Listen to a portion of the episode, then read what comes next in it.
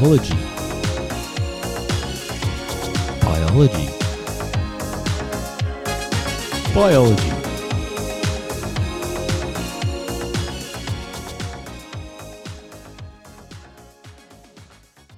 Hello, and welcome back to another episode of the HSC Biology Podcast. As always, we're going to be going through the syllabus, and today we are going to be skipping a dot point or two. Uh, and the first one we're going to be skipping is assess the significance of coding and non coding DNA segments in the process of mutation.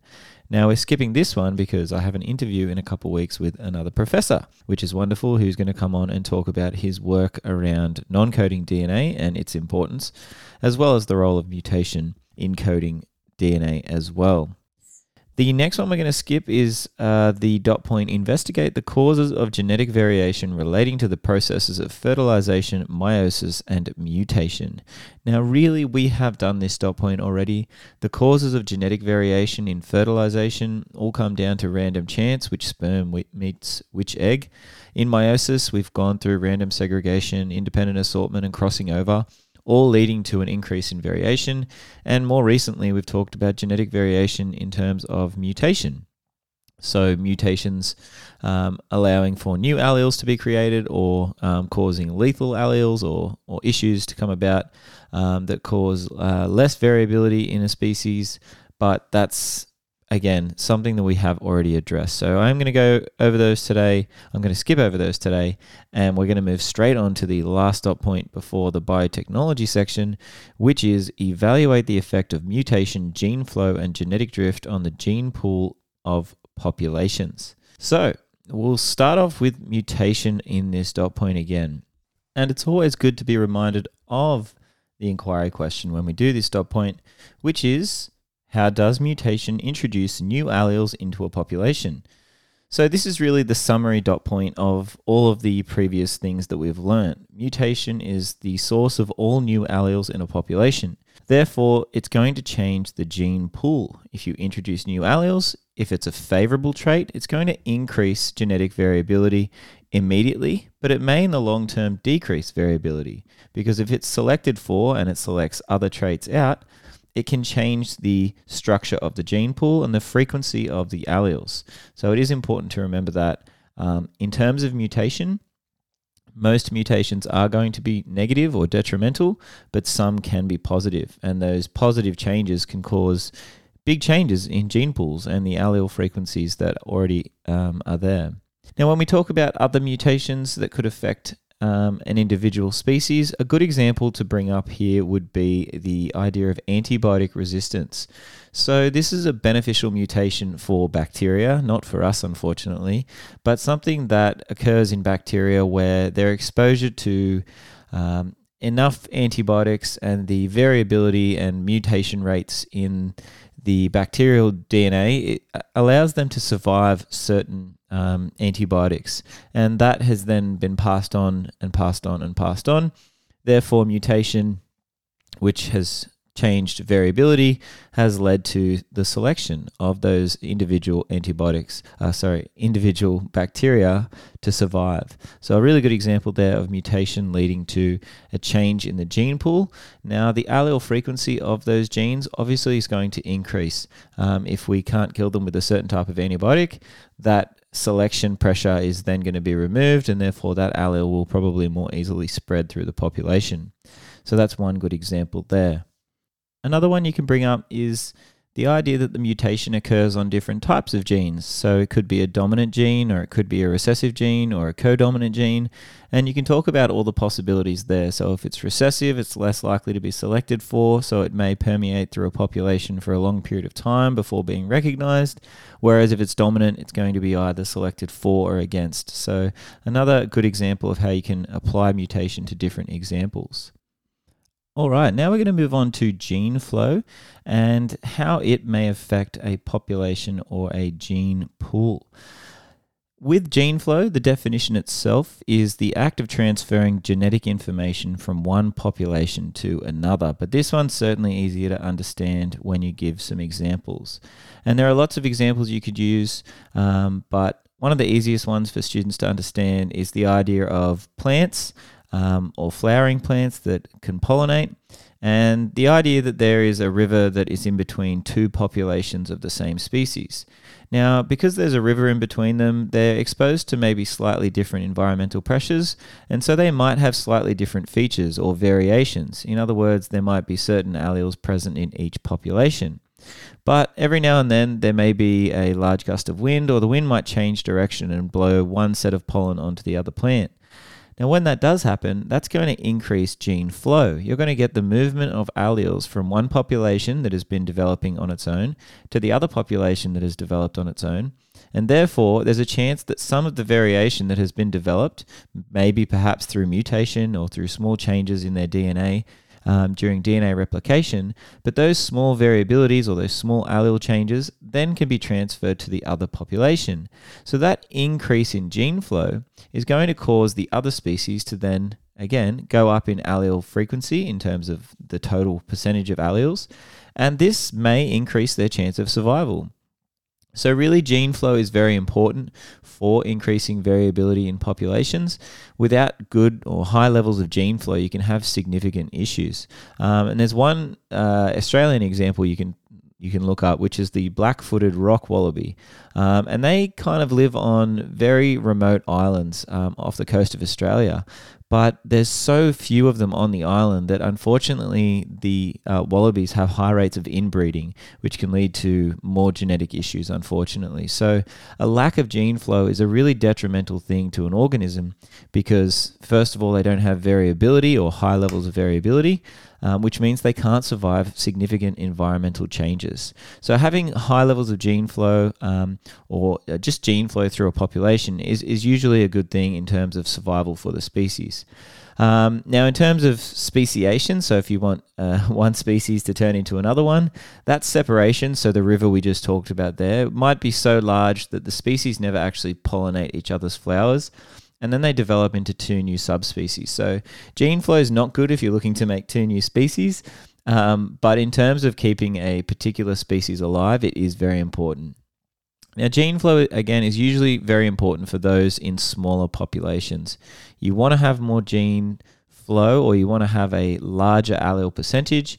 As you learnt in year 11, having the greatest amount of variability is going to lead to a higher chance of selection given environmental pressures, uh, environmental pressures or sexual pressures. And so gene flow is very important for the movement of alleles to increase variability.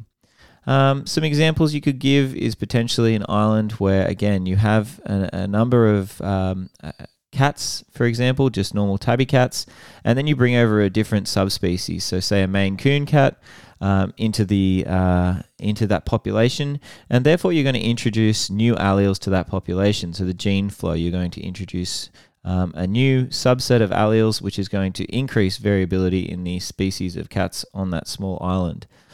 Now, one final example that I have noticed come up quite a bit in past papers is where there is human interaction. So uh, one example today that I read was about the, um, I think it was the golden eagle in, in Scotland, and they were having a breeding program where they were trying to introduce new alleles into the population because they had relatively low numbers in a particular area. And the idea was to bring um, different golden eagles from other parts of the world to increase that gene flow in the population and therefore give them a higher chance of survival given environmental pressures. So, human interaction is, is um, quite often asked around this question in terms of the impact that we have by breeding programs and things like that. So another good one to to bring up there. Um, and there's lots of examples you can give like that, but that's definitely a couple of good ones. So gene flow, the transfer of genetic variation from one population to another. Um, and they do have to be the same species because they have to be able to transfer uh, DNA or procreate. All right, now we're going to talk about genetic drift. And genetic drift is another mechanism of evolution, but instead of being down to natural selection, this is just a pure chance moment or event. And so, with genetic drift, when you have changes in the population, this certainly is going to significantly affect the gene pool. Um, and there are lots of different examples of random chance events we can talk about, um, and I'll go through those now. So, the first one is a simple one. We have gone through Punnett squares already, and you guys would know that given any Punnett square, there's a percentage chance of certain outcomes. Now, let's say that two individuals had a 25% chance of having a, uh, a child that was short. Uh, now, that doesn't mean that their first child necessarily will be short, or their second, or their third, but it is possible that they could have five children and they could all be short. There's a 25% chance. Now, if that happened, if 25% uh, chance, but they had all five offspring have that short allele, and we're suggesting that it's a recessive allele, let's use the lowercase t, that means that all the offspring have the lowercase t. And it means that the higher case or uppercase t no longer exists in that small individual family. And so that genetic variation is lost. Now, that's just pure chance, the chance of certain offspring being bred. We can use another example here when we look at rabbit um, coat color. So, if you had a rabbit population where there were a brown and a white rabbit, and again, they procreated and made offspring, and unfortunately, 100% of their offspring came out brown, even though that there was a you know 50% chance of that happening. It means that the white allele could potentially be lost from the population. So that's a random chance event that we put under the title of genetic drift. It's where we get a, a, movement of alleles out of the population. Um, and so, usually, genetic drift is a bad thing. You don't want genetic drift to occur because it's going to decrease variability. So, by losing that tall allele or the white fur coat color, they have then, you know, decreased their chances of survival given a selection pressure. So, remember, this is not natural selection. However, all of it is important in the end in terms of you overcoming natural selection pressures. So that's important to remember. So, random chance event, random chance of you being or your offspring being born a particular size, shape, or color, and sometimes it can unfortunately remove alleles from a population. So, genetic drift. Now, the easier ones to understand are those that uh, we put under the titles of the bottleneck effect and the founder effect.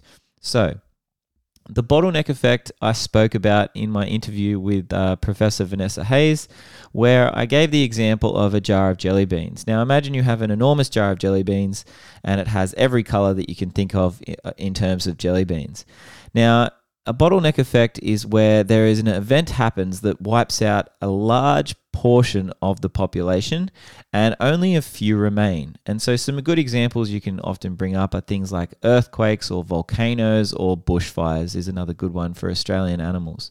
Now when that happens, when there's this large random chance event, no animal can be prepared for it. There's no natural selection involved in this process. But when it does happen, it wipes out a huge percentage of that population. And what you're left with, the animals you're left with, is the new starting population.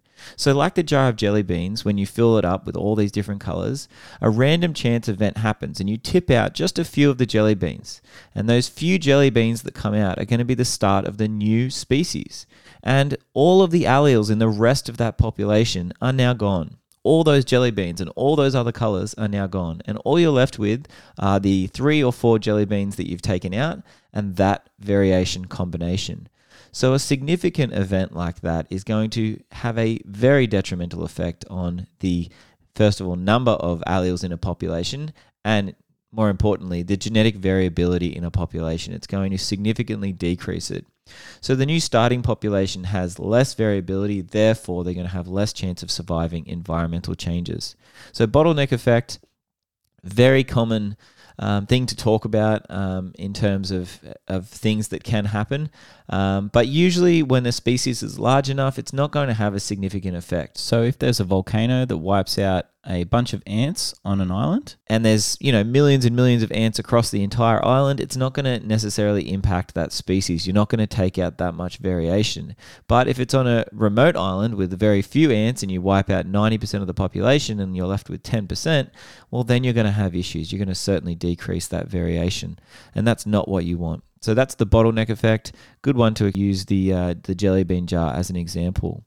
Now, very similar to that is the founder effect. Now, the founder effect kind of starts in the same way, and the best example here to use is certainly Darwin's finches. So, this is where an event happens that removes maybe a small portion of a population. So, again, um, uh, there were some finches on a on a on a one of the continents somewhere, and a big gust of wind came and blew, you know, a few of them onto an island, and it just happened to be the Galapagos Islands.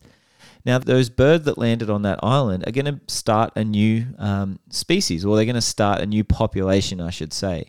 But the variation they're starting with is whoever landed on that island. So it was a random chance event that, you know, blew maybe 10, 15 of these birds onto an island. And now they've got to start their entire population over again with only the genes that they carry. Now, again, this is going to have a detrimental effect, and they're unlikely to survive in this situation unless you know you land on a paradise island with all the possible resources you could ever want, which is what happened with Darwin's finches. And so those finches managed to find their ecological niche, and over again over a long period of time, their variation um, led to them having different selection pressures on different islands, and they actually, you know, it caused speciation, so they actually changed um, due to adaptive radiation. But from the beginning, the idea is that founder effect, the the random chance event that a few of the small, uh, a few of the species landed on an island or were blown onto the island and had to start the new population. That's going to have a significant effect on the variation that already exists, and so that could be a significantly detrimental thing to those organisms. Well, I hope that was helpful, guys. And um, if you ever need more help, come on over to the Facebook page. You can always send me a message as well. Um, I'm always thankful for all the support I'm getting with this. And yeah, I hope you guys have a good one. Uh, make sure you do check out stemreactor.com.au as well if you're a school or a school group or even a student wanting to do some biotech.